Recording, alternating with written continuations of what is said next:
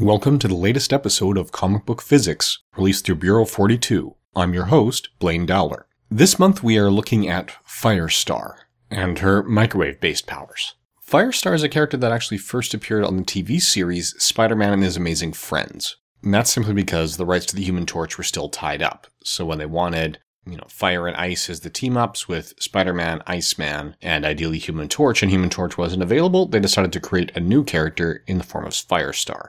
Now, she did appear in the spin off comic to that series, but her first appearance in terms of comic book continuity was Uncanny X Men number 193. She's primarily associated with the New Warriors. She was a founding member of that team, but she's also been an Avenger and is currently serving as one of the Amazing X Men, at least at the time of this recording.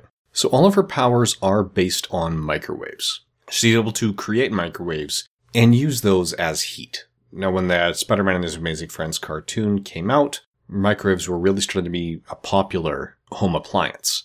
But people didn't quite understand exactly how they worked. So her powers are often treated as, you know, similar to just normal heat powers and heat radiation, but a little more powerful.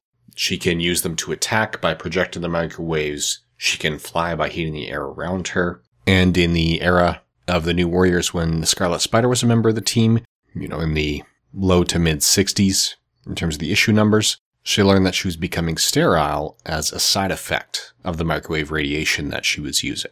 Now, that was later cured by Hank Pym during Kurt Busiek's run on the Avengers when she was a member of the team, but that cure was ignored and she was treated as having full on cancer during the Marvel Divas series. By the end of that series, we learned that the cancer had gone into natural remission. So the character is fairly healthy now. So we've got three impacts her powers. There's the ability to attack, the ability to fly, and the effect it has on her health. So let's go through these one at a time and see which ones work and which ones don't. So to begin, we have to say, well, what are microwaves? Microwaves are photons or energy that are part of the electromagnetic spectrum. So going from least to greatest energy levels along that spectrum, we start with radio waves. Microwaves are the second lowest form of energy on that spectrum, then infrared or heat energy, then comes visible light, you know, from red to violet. Ultraviolet light kicks in after that, followed by X-rays, gamma rays, and cosmic rays. So if microwaves have lower energy than infrared, then how do they cook things faster than a conventional oven? Well, the trick is that a conventional oven is working with the so-called classical physics. It's heating the air within the oven, and that air uses a combination of conduction and convection to heat the food.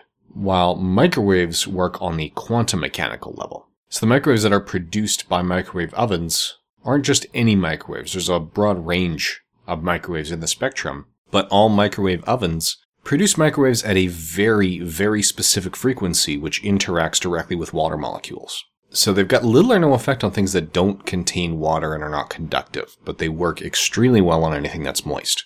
So as many people are aware, water molecules are made of one oxygen and two hydrogen atoms, and they form a bit of a V shape by the time they're bonded and connected. With microwaves, they're able to do what they call exciting the molecule. There's only specific energy levels that are allowed at the quantum mechanical level. So electrons are allowed to be in one orbit or another orbit, but nothing in between. And you can have interactions and resonances within these. Now, the resonance that microwaves kick off is actually one that takes that V and flips it back and forth. So it's like that oxygen atom keeps jumping back and forth in between the hydrogen atoms. Now, because oxygen and hydrogen have sort of different strength of pull on the electrons, and they're involved in sort of a quantum mechanical tug of war over those electrons, the water molecules are polar molecules, meaning one side is positive and one side is negative. As the microwaves excite these molecules, they end up in a bit of a lockstep, as the positive end of one molecule locks in with the negative end of another.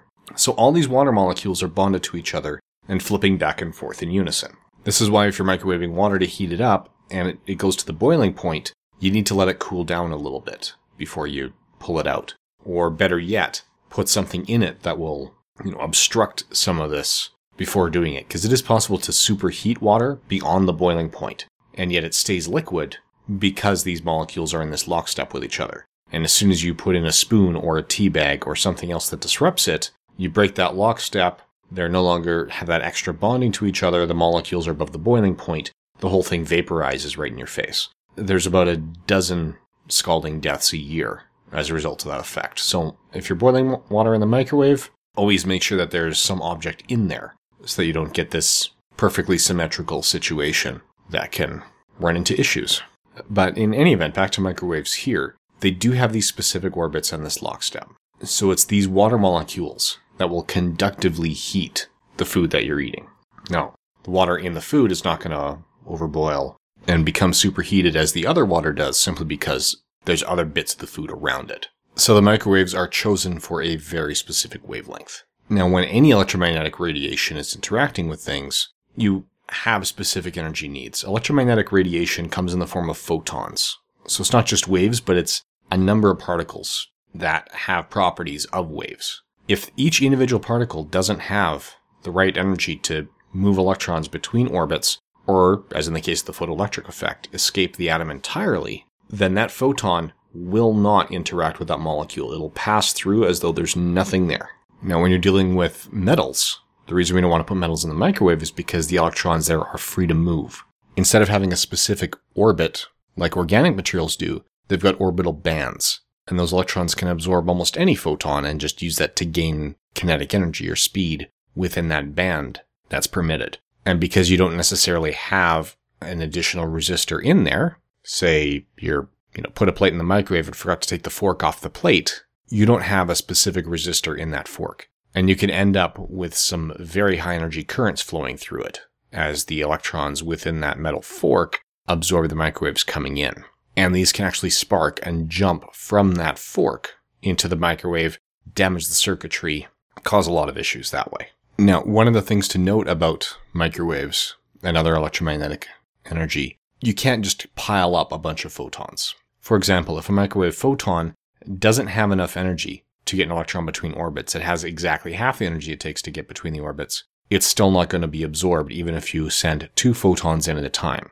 Because electrons can only absorb these photons one at a time. So you can't send two photons and have an additive effect. This is actually a big part of the photoelectric effect, and explaining that is what Einstein actually won his Nobel Prize for. Combination of that and Brownian motion, and not for the theory of relativity. It doesn't matter how many low energy photons you bombard something with, you have to get the individual photons up to a certain minimum energy before the interactions will happen. So let's take a look at what these individual interactions are. One of them is the offensive aspect of the powers, where she uses them to attack and heat up other objects. Well, if she's attacking biological entities or conductive entities such as robots, this will actually work pretty well. So provided she's got the metabolism and the high caloric intake required to produce energy to have enough microwaves coming out, she can easily cause burns and scorching to biological targets simply by heating the water within them, you know, much like overcooking food or even just cooking it when you're talking about people. When you're going against conductive entities such as robot attackers, you can cause some massive circuit damage. So as far as the attacking element goes, her powers work quite well. So the second element here is flight. Now, let's take a look at these microwaves. They're going to have little or no effect on air itself. If the air is humid, then Firestar is able to heat the water within the air. But all that would do is heat the water. You'd get some conductive and convective effects to heat the air around it, but it's going to heat the air and that air will rise. It won't propel Firestar. Now, granted, every photon does have momentum. So if you produce a large amount of photons in a downward direction, just conservation of momentum is going to propel you upwards. But the intensity of microwaves required to do that is just insanely high. They've got so little energy. By the time you have enough momentum to propel a person, it's just, it, it's going to cause massive environmental damage to everything you're taking off from, for everything behind you along the way, for the teammates if you happen to fly in front of them. It's just, that's not the way she's flying. We can see that in the way it's depicted. They are treating it as heating the air. The issue with that, flying just by heating the air around her, is that her flight path wouldn't be this rapid and agile flight that we see from her. It'd be more like a hot air balloon, because it's working on those same principles. So it'd be more controlled drifting, and she would need a parachute or some similarly shaped apparatus to keep her in the air.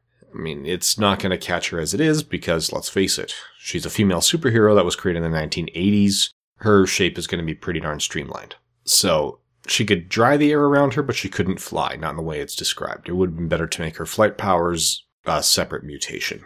So the third effect is the sterility that this causes. So the question is, what impact do microwaves have on human tissue? Well, they certainly can burn people, right? Just as you could burn yourself in an oven or any other source of heat. It's essentially a more efficient way of heating things. But they actually cannot sterilize or mutate people. At least, not in the sense it's usually treated at. If you use microwaves, you can burn the parts of the human body which are required for reproduction, and that would result in sterilization. But it's not the radiation problem, it's the burning problem. In terms of mutations, in order to sterilize or mutate people at the genetic level by altering the DNA, you need to bombard them with electromagnetic radiation that has enough energy in order to distort the electrons in orbits within these protein molecules and to do so in a permanent fashion. And that has been rigorously tested. We do know the energies required.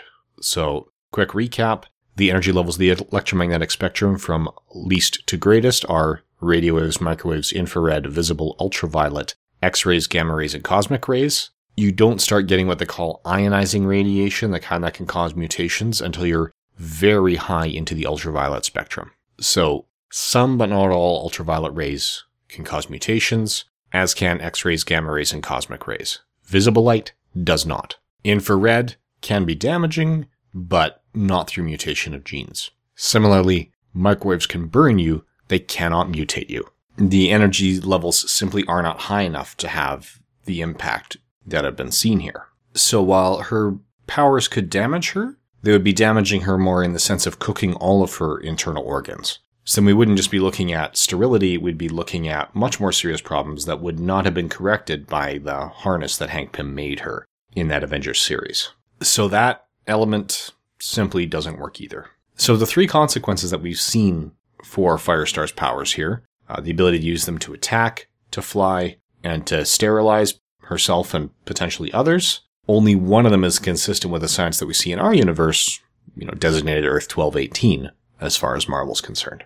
So thank you for joining me again for another month of comic book physics. Please join us again the last Wednesday of next month and every month as we go through further topics. Suggestions for topics can be submitted through Bureau 42 podcasts at gmail.com. I should have mentioned at the start of the show, this topic was one of the ones that I've been thinking of, and I'm about to launch the unofficial 75 Greatest Marvels Countdown podcast. The first full episode of that actually launches the same day as this particular episode, so it's available now. And part of what I'm reading is the Clone Saga, which involves the issues of New Warriors where Firestar learns about her sterility. So doing this topic was just a matter of research efficiency. I was reading those issues anyway. So please check out that unofficial 75 Greatest Marvels Countdown podcast as well. Send suggestions for future topics to Bureau42podcast at gmail.com. And thank you for listening.